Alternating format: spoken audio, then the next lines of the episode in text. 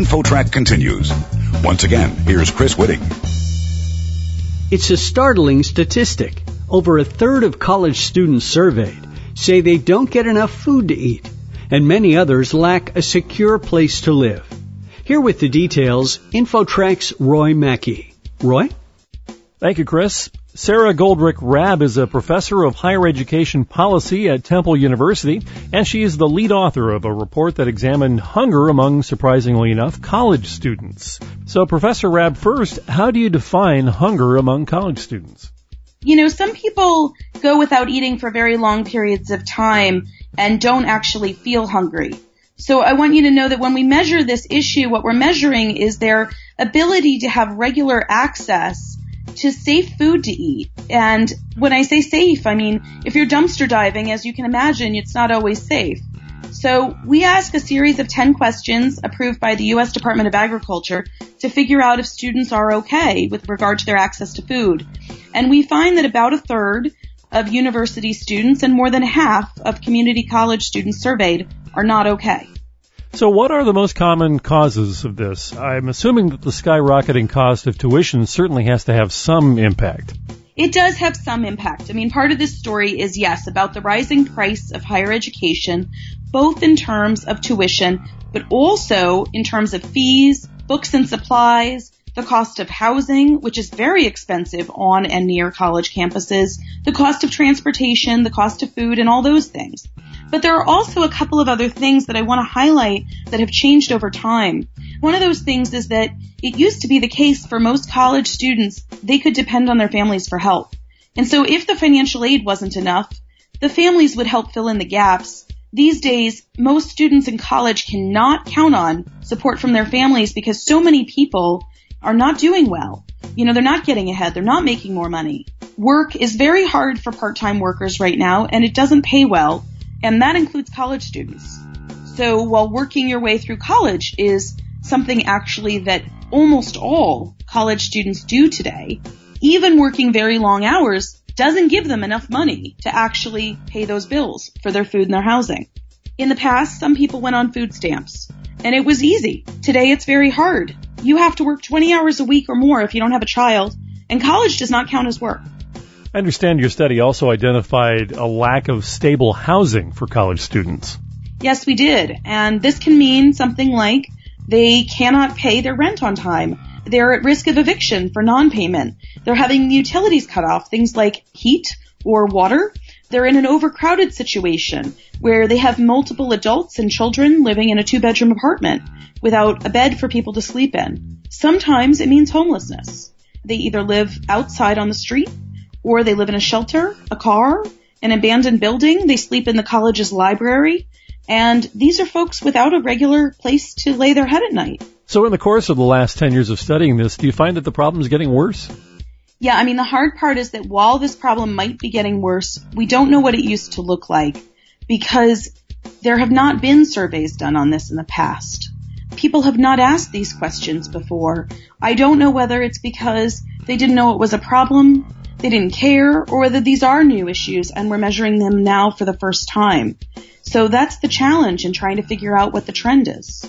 Our guest on InfoTrack is Sara Goldrick-Rab, Professor of Higher Education Policy at Temple University, and we're discussing her recent report that examined hunger among college students. Talk for a moment about the effect that this has on academic performance or other downsides when students are hungry. As you can imagine, it is often very hard for students to perform well in school when they're going through things like this. We see that they do have lower grades. A disproportionate number of students who have D's and F's in college are actually struggling with these challenges. But it's also the case that they're putting in the time and effort. So we see that students who are going through, you know, not having a place to sleep, they are spending as much time in the classroom and as much time studying as people who do have those resources.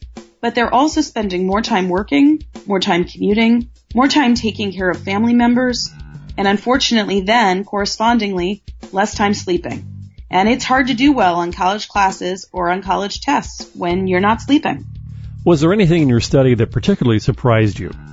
I think the thing that surprised me most was how much time they were actually putting in on schooling. I thought that these issues would compete with their time for that and make it so that they really weren't in class very much.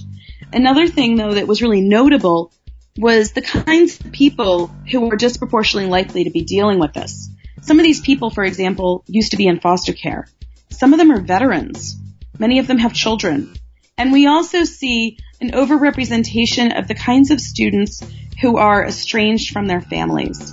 And that's part of the saddest story is that the financial aid formula, it really doesn't care whether or not you're getting along with your parents. It still takes their income into account. And so in some cases we have people who were thrown out of their homes, but they can't establish that for financial aid purposes. So they can't actually get financial aid. And they end up going through these challenges. Hmm. So what do you see as the solution? I'm sure there are multiple ones that need to be applied.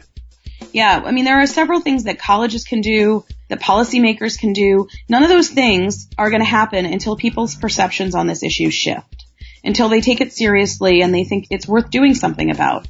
But when they do decide to do something about it, they can do a lot of things. Colleges, for example, are forming new partnerships.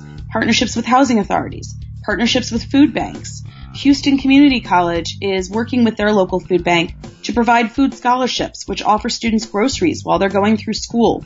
That means they don't wait till a student becomes food insecure before they actually try to help them because they don't want them to go through that.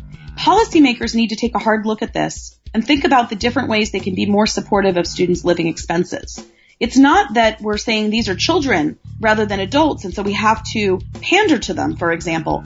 It's just to say it's very inefficient for people going through college to drop out with debt and no degree. And if they're doing that because they can't get enough housing support, well then maybe it works to actually give them the housing, take care of those issues, and let them complete the degree, become a productive member of society, and pay their taxes. We will never have to support them again. Is there anything you would say to parents who are sending their kids off to college? Because once they're out of the house and on campus, it's a little difficult for parents to really even know what exactly is happening.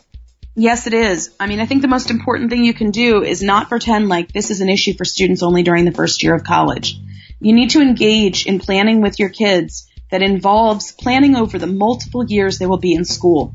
What will they do when their scholarships go away because they were only for first year students? What will they do when they move from on campus to off campus and they have utilities to pay for on top of rent? What will they do when the meal plan does not include enough meals for them to actually make it every day? We need to be sure that we don't tell fairy tales to our kids about how financial aid and scholarships will cover everything. And instead we get them ready. The most important thing is they have to know they should ask for help when they need it.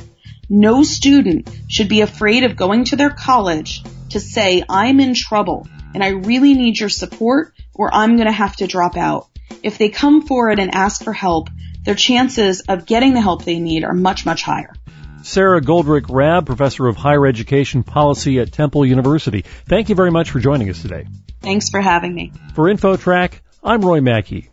You're listening to InfoTrack, the weekly show with information you should know. A production of Syndication Networks of Chicago.